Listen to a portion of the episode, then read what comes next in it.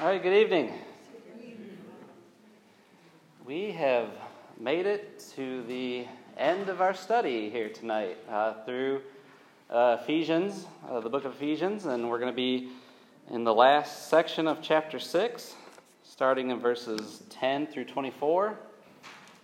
But uh, hopefully, this uh, study over the past uh, three months has been um, encouraging to you. I really like the opportunity to go through, you know, verse by verse and just uh, see what, what's written there and dissect it and talk about those things. And so I know it's been a, a really good study for me, and so hopefully it has been for you as well.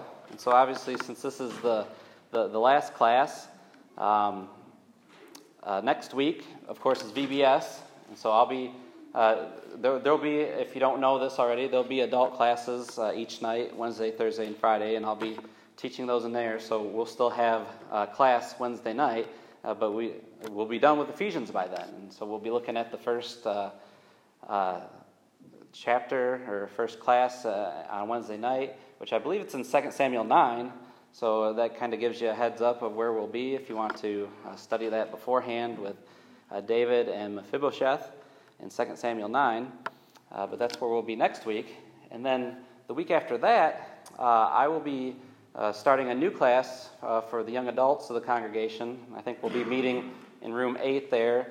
And so uh, I'm not exactly sure who's going to be teaching uh, the auditorium class, uh, but we, uh, there'll be somebody here to teach that. And um, so j- just to give you a heads up for the next couple of weeks. But again, we're in Ephesians chapter 6 tonight, starting in verse 10 through 24. And so, how can the Christian life be described? You know, we, have seen this uh, sort of over and over again through this, this book. We've seen uh, Paul use metaphors to convey uh, Christians and the church in different ways. Remember, all the way back in chapter 1, uh, he made the analogy that the, the church is like a body. Right? And so all the members of the congregation make up the body of the church. And then in chapters 2, we, we got the analogy or the metaphor that, that the church is like a building. Uh, remember, and then that it needed to be on that foundation, which was Jesus Christ, and be built upon that. And then chapter 3, he gave us, you know, that it was to be as a family. Right? Uh, the, the church is to be like a family. And we've also noticed from that point on that, uh, that the Christian life is somewhat like a journey. Again, uh, we read over and over again how Paul says, you know, you need to walk this way, uh, walk in this type of manner that pleases God. Um, and don't walk like the Gentiles, right? Walk the walk that you've been called to walk, and don't walk like the Gentiles. Don't walk how you previously walked in this, in this life. And he's, in chapter 5, he told us our walk should be characterized by love and purity and wisdom. Uh, remember, uh, keep your head on a swivel, he said in chapter 5. Uh, look circumspectly as you're walking. You know, keep, keep your eyes out for things that might trip you up.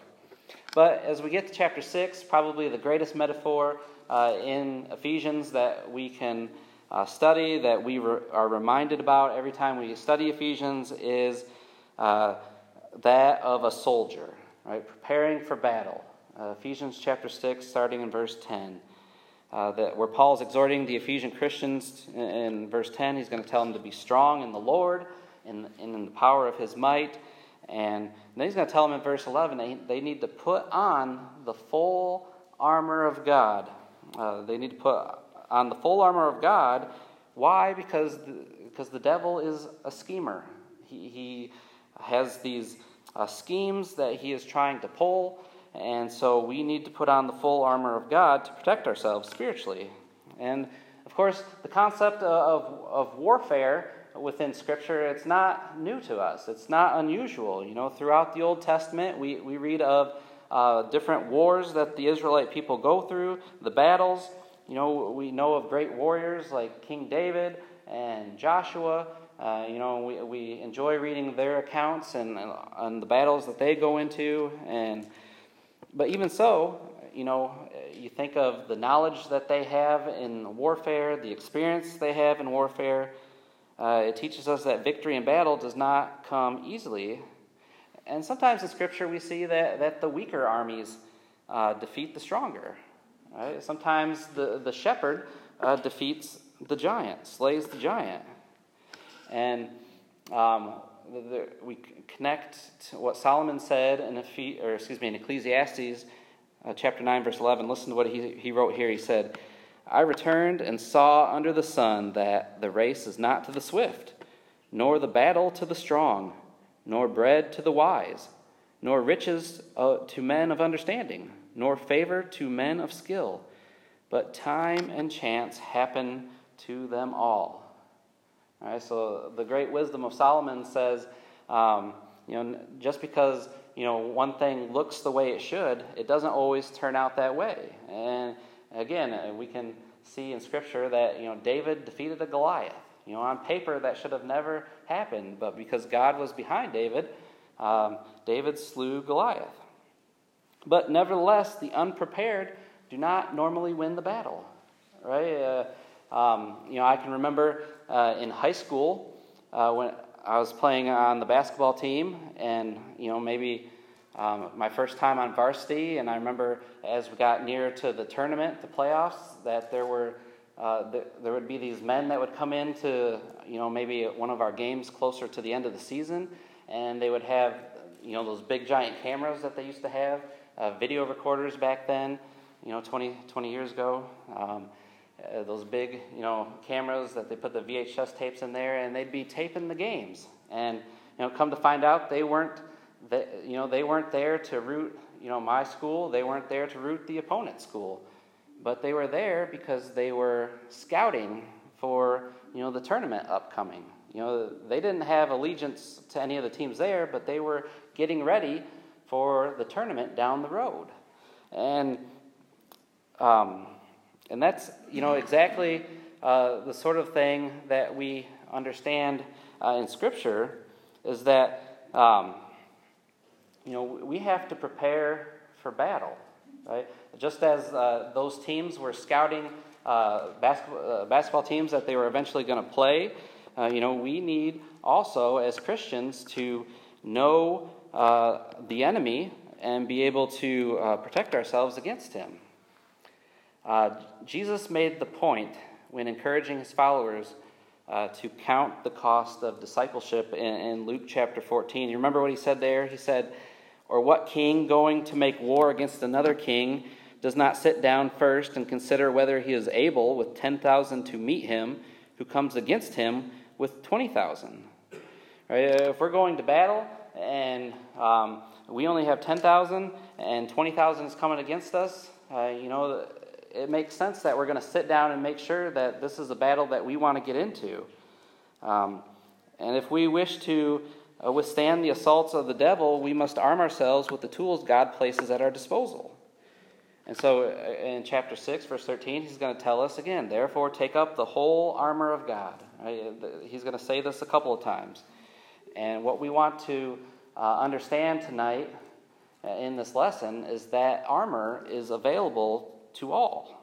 Uh, those who wish to resist the devil must not fail to arm themselves. Right? And we can't just pick and choose uh, which we want to use, but we need to arm ourselves with the full armor of God. So let's let's see what uh, the first few verses say uh, about the enemy here in verses 10 through 12. So Paul here writes, "Finally, be strong in the Lord and in the strength of His might." Put on the full armor of God so that you will be able to stand firm against the schemes of the devil. For our struggle is not against flesh and blood, but against the rulers, against the powers, against the world forces of this darkness, against the spiritual forces of wickedness in the heavenly places. All right, so Paul is letting us know about our opponent, uh, the enemy. Uh, it's important to know the enemy. You know, it, again, it's hard to withstand uh, if we don't know who it is or where it's coming from. And so that's probably why, you know, the, uh, throughout Scripture we have a lot of uh, different uh, verses that describe who uh, this is, who Satan is. Um, 1 Peter chapter 5 verse 8 9 Peter wrote be sober be vigilant because your adversary the devil walks around like a roaring lion lion seeking whom he may devour. Resist him steadfast in the faith. Right? He's described as this roaring lion seeking someone to devour James said uh, in James 4 verse 7 therefore submit to God resist the devil and he will flee from you right uh, we you know, we have this admonition that we need to resist him, and if we do that, he will flee from us. In 2 Corinthians chapter 2, verse 11, Paul said, uh, "Least Satan should take advantage of us, for we are not ignorant of his devices." Right. So uh, we're going to learn uh, in here in Ephesians chapter 6 that um, he is a schemer. Right? He, he schemes. Uh, he has the, the, wiles of the devil. Uh, we're told in some translations. Again, mine says the schemes of the devil. Uh, he is, you know, constantly scheming. And so, again, we need to, as Paul is going to tell us here in a little bit later, and describe each one of these uh, pieces of armor, you know, why we must protect ourselves. Well, what about Satan? What about uh, the devil? Not that we're going to take the time to, you know, go through all of the verses in Scripture, but you know, we can know from, uh, you know, what, what we read in Scripture that, you know, he, he is not deity. Right? he's not all knowing, he's not all powerful, he's not everywhere, and therefore uh, he must be a, a created being, um, a created being who chose to do evil. Right? Just like you and I have free moral agency, uh, we have the, you know, the ability to make our own choices. Uh, he must have done that as well. Uh, but the, the point is, he is real. Right? He's not a figment of our imagination. He, he's not a fable that's in the Bible to, you know, um, to frighten us. Uh, but he is real, and he's seeking to devour um, individuals. You know, that, that's his mission, right? To bring as many with him uh, to hell as possible. And throughout the Bible, we see different descriptions of him. He, it says that he lies, he's, you know, he's a liar, he, he accuses, uh, he, he schemes. Uh, they're not just schemes, but they're cunning schemes. Uh, he transforms into an angel of light. Right? Uh, that's one of those verses uh, in Second Corinthians that, you know, it, it's tough to read, right? Because it says that he transforms himself into an angel of light. Right? We can't just look and know, oh, you know, there, there's a Satan, right? But, but he looks, uh, he can look just like, um, you know, one of us. And also, uh, he tempts. He's the tempter. Right? Actually, uh, this Sunday morning, I plan to be preaching a lesson in Matthew chapter 4, uh, the, the, when, when Christ goes into the wilderness and he's tempted by the devil. That's where you know, the Bible calls him the tempter. He, he tempts. And so, you know, although we, we may never understand, um, you know, his tactics, uh, or, you know, we shouldn't underestimate them, uh, but also we should not necessarily overestimate them. You know, a lot of times when a uh, you know, you might be watching like a, a, TV show or something, you know, and somebody's, uh, you know, they depict somebody's conscience, you know, and maybe like on one side uh, they, they show, you know, somebody with a halo, maybe that's representing God, and then on another side uh, of his shoulder they'll have like Satan, you know, and when they do that, they're kind of depicting that the two of them are on equal level with each other, you know, that one's all good and one's all bad, and, and you have to make the choice between am I going to choose this one or choose this one? But that, that's really, uh, you know, a bad analogy when, when we see that because, you know, again, that's putting them on the same level playing field. But of course, you know, we know through Scripture that uh, God's going to eventually win, right? Satan's going to be crushed, as it was prophesied all the way back in, in Genesis chapter 3, verse 15. And so, um, and so, uh, you know, Paul here says, uh, again in verse 10, he says, Finally, be strong in the Lord and in the strength of his might. Uh, the focus is not merely upon uh, gaining strength from God, but uh, it's the strength that God allows us to have to overcome uh, Satan. Again in verse 11, put on the full armor of God so that you will be able to stand firm against the schemes of the devil. The saints are charged to let themselves be strong. Uh, in, I guess, uh, again in verse 10, when it says, Be strong in the Lord, that, that, that word strong there in uh, the original Greek language, it's, it's a passive term, meaning, um, you know, I'm not doing the action, but the action's being performed on me. Right? So I'm not the one that's being strong, but I'm being strong based on uh, what God is able to uh, supply me with. Be strong in the Lord based, based on His power. Um, and they have not the sufficient, again, we don't have the sufficient strength uh, to do that. We need to rely on the strength of Christ. And again, he says, put on the whole armor, or put on the full armor. And that indicates that we must be completely prepared for Satan's offense. Now, remember, Paul is in prison when he's writing uh, Ephesians.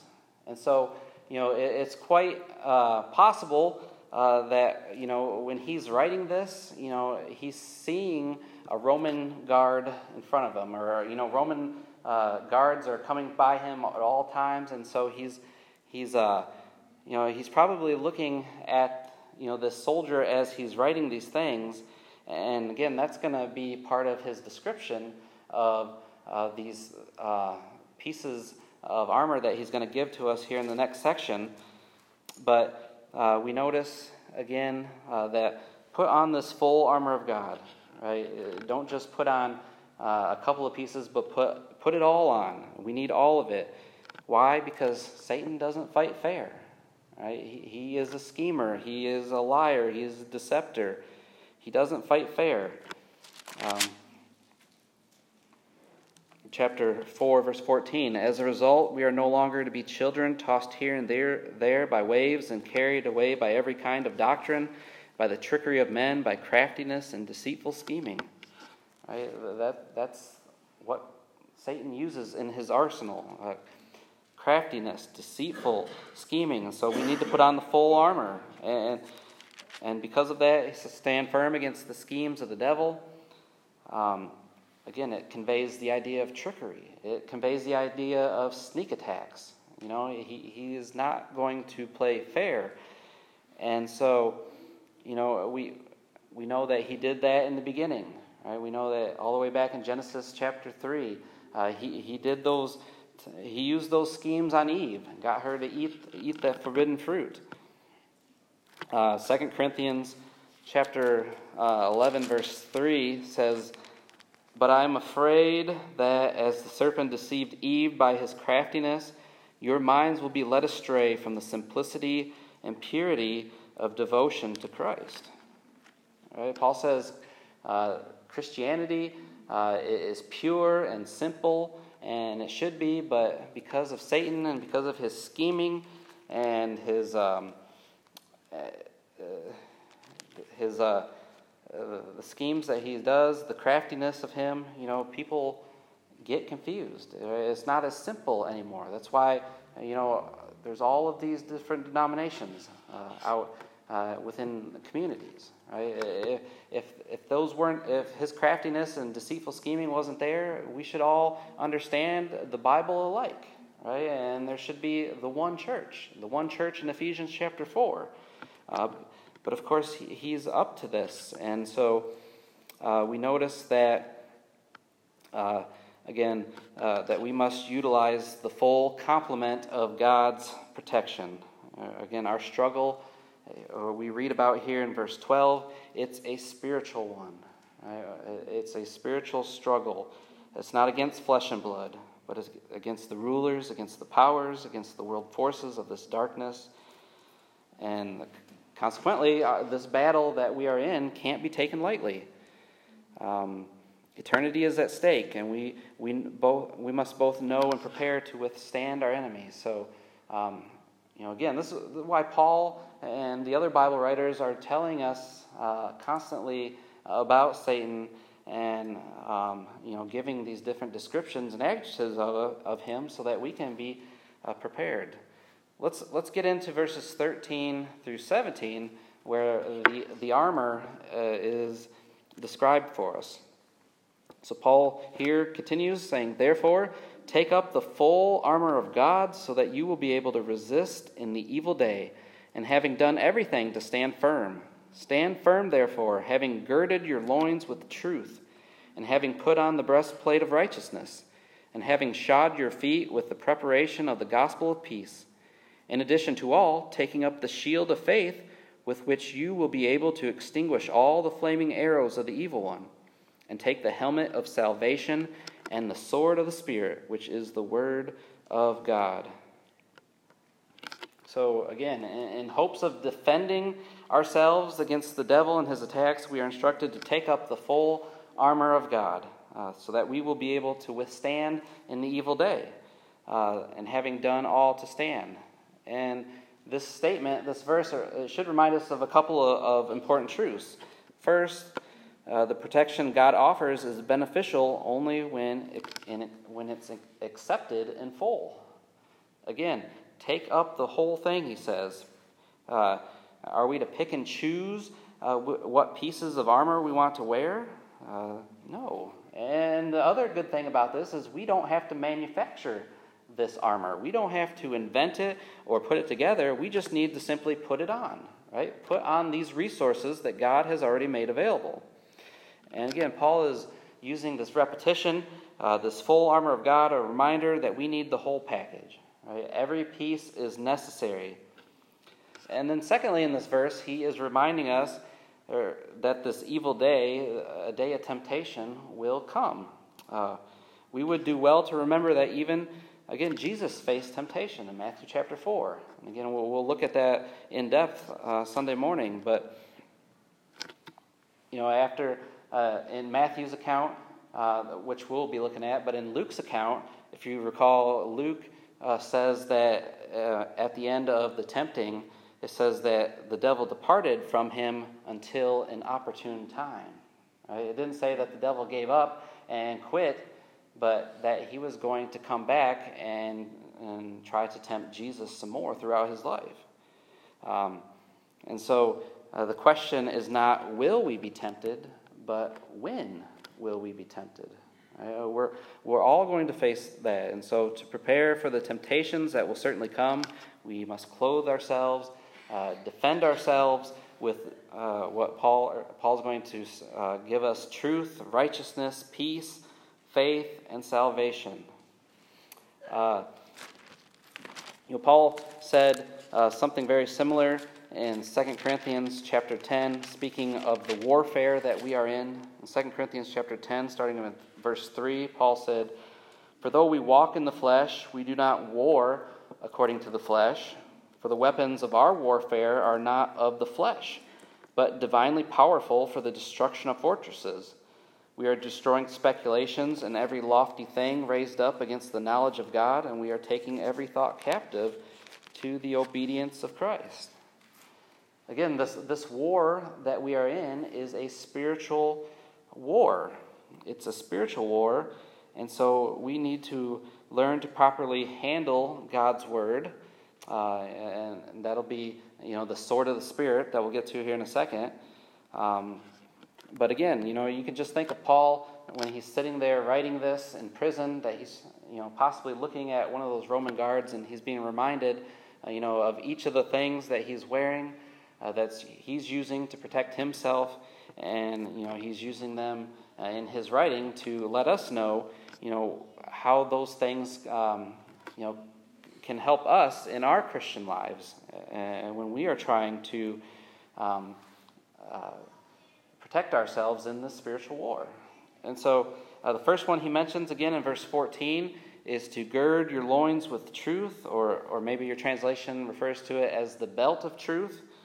Um, of course, this was used to secure the garment uh, that, that the individual is wearing. You know, they, they didn't wear jeans or pants and a t-shirt or a dress shirt or anything like that like we do. You know, they would have worn this long sort of tunic, a dress-like piece of, uh, of clothing, and when it was time to to go to battle, they would you know take a strap and kind of you know tighten it around their waist and kind of lift up some of the, the, the, legging of that so that they could, you know, run and they could prepare for battle. So that, that's what uh, Paul is reminded of this belt of truth. You know, I don't know if you noticed on the Lego man out there, but he he's wearing a, a, a belt out there. Uh, he, he's you know he's he's girded his loins, as uh, Paul says here. Um, uh, if you know if you can have a chance to drive past it this evening, you, you see that he's wearing uh, a belt of truth. And so, um, of course, the truth, um, you know, as we know in Scripture, is in reference to the Word of God. Right? Sanctify them in the truth. Your Word is truth. Right? So that's this. That's the first thing that Paul says that we must have, uh, that we need to have to defend ourselves in the spiritual warfare is truth. Right? A truth it, it, that's absolute, that, that never changes, and we need to um, and he, he likens it to, to a belt. Uh, the next thing he notices in the same verse is the breastplate, breastplate of righteousness. Of course, the breastplate is going to protect, you know, the chest of the shoulder or of the soldier. You know, those vital organs, those important organs that uh, you don't want an arrow piercing or a sword piercing. Um, and of course, you know, righteousness is uh, living right. You know, that simply just means living right. And uh, the Christian is to uh, live right. And so we, we've seen, uh, you know, truth and righteousness. And then as we get into verse 15, he says, shod your feet with the preparation of the gospel of peace. And, you know, footwear is important. Right? Again, you know, we're, we're talking about a time period when, you know, they couldn't just go to the store and get any type of shoe or boot that they, they needed, but, you know, they would have had sort of a, a sandal uh, you know, type of, with um, leather uh, thongs on it uh, around it, around to, you know, wrap around the foot, and possibly they would have uh, would have had you know maybe even spikes. You know what, what we think of as cleats uh, at the bottom of it when they went to war, because that's going to make them firm. Right? They're going to be able to stand. They're going to be able to stay steady. They're going to have stability in battle. And Paul is likening this to the gospel of peace. Right? The gospel. Um, we need to stand firm in the gospel. And, um, and of course, the gospel brings peace. And then in verse 16, uh, we need to have the shield of faith. Right? This, this shield uh, that, he, that he mentions that's going to uh, deflect those fiery darts that come at us, uh, that, that Satan is launching towards us. And of course, you know, faith is so important, right? Without faith, it's impossible to please Him, uh, the Bible says. And so, um, you know, uh, 1 John chapter 5, verse 4 says, And this is the victory that has overcome the world, our faith. Right? And, and so that's this shield that Paul is uh, using, again, as a metaphor to, to uh, defend uh, the faith. And then he says in verse 17, that we need to put on the helmet of salvation and we need to take up the sword of the Spirit. Again, the final pieces of the Christian armor. And of course, it's obvious the importance of having a helmet and having a sword. Um, one's going to protect his head, and the other is going to allow him to both uh, defend himself and to go on the offense. You know, when we think of uh, you know all of these pieces of warfare, um, you know, the, the first five uh, that is given to us, you know, they're, they're defensive in nature. Right? They're used to protect or to um, gear him to be ready for battle. But then we finally get to the sword of the Spirit, which we're told is the Word of God. And this is his offensive weapon. Uh, of course, he can use it for defense, but, but it's also the only offensive weapon uh, that the Christian has, and it's the only offensive weapon that the Christian needs, right? Uh, the Scriptures, uh, the Bible. And so, uh, if Satan, um, if he can get into our heads, you know, he's going to win the battle. So that's why we need to put on the helmet of salvation. You know, we need to keep our minds uh, in check, keep them protected uh, from his, again, from his scheming. And then we need to wield the sword of the Spirit. And again, uh, you know, they're all used defensively, but uh, the word of the, the scriptures are that only offensive um, piece that we are given. Uh, are, you, are, you, familiar with uh, the Greek legend Achilles? I don't know if you're familiar with his story, but he was one of the most illustrious of all the warriors during, during the Trojan War. And according to this story, that when Achilles uh, was a child, his mother took him by one foot and he dipped, or she dipped him into the river Styx. And it was said that there was something about this that um, when he uh, came up, that he was invulnerable everywhere on his body, you know, except for you know where she was holding him, because that part didn't get dipped into the water. And of course, during that war, he happened to get shot by a poison arrow right into that heel. You know, that's that's where you know the term Achilles' heel comes from. Uh, but he should have been invulnerable to the attacks of the enemy, but he was just left defenseless in that one spot. Right? And as Christians, again, we need to put on the full armor of God so that you know when Satan is slinging those arrows at us, that they're not going to be able to hit one of those vulnerable spots because we're going to have the helmet on and the breastplate and the belt, and we're going to have our feet shod, and we're going to have our shield, and we're going to have the sword. And so, as um, you know, we again we need to put on the full uh, armor of God. I know we're quickly running out of time, but let's at least look at verse 18. It says, "With all prayer and petition, pray at all times in the Spirit." And with this in view, be on the alert with all perseverance and petition for all the saints, and pray, for, pray on my behalf that utterances may be given to me in the opening of my mouth to make known with boldness the mystery of the gospel, for which I am an ambassador in chains, that in proclaiming it I may speak boldly as I ought to speak. So, you know, we, we've seen, uh, you know, the, these uh, pieces of armor one after another, but let's not forget uh, one of the most important tools we have available to us, which is prayer. Uh, he tells us through prayer we access the, the Lord of glory, the one who remains in control. Uh, we, we, must remember that the, the fervent, effective prayer of a righteous man avails much. Right? James chapter 5, verse 16. Uh, we're all in this battle together. And notice Paul says, uh, pray for me, but also pray for pray for all of us as we are in this battle. You know, don't let up, don't leave any man behind. And again, he didn't want them just to pray for him, but he had specifics in mind. Uh, pray f- uh, with all perseverance and petition for all the saints.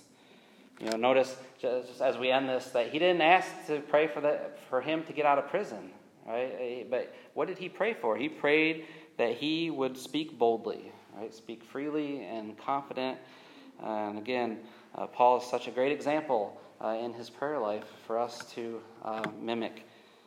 So uh, we ran out of time. Uh, we didn't get the last few verses, but hopefully you can read those on your own if you'd like. And again, thank you for uh, this this class and going through Ephesians. And it's been it's been good for me, and hopefully it's been good for you. So again, thank you for your attendance.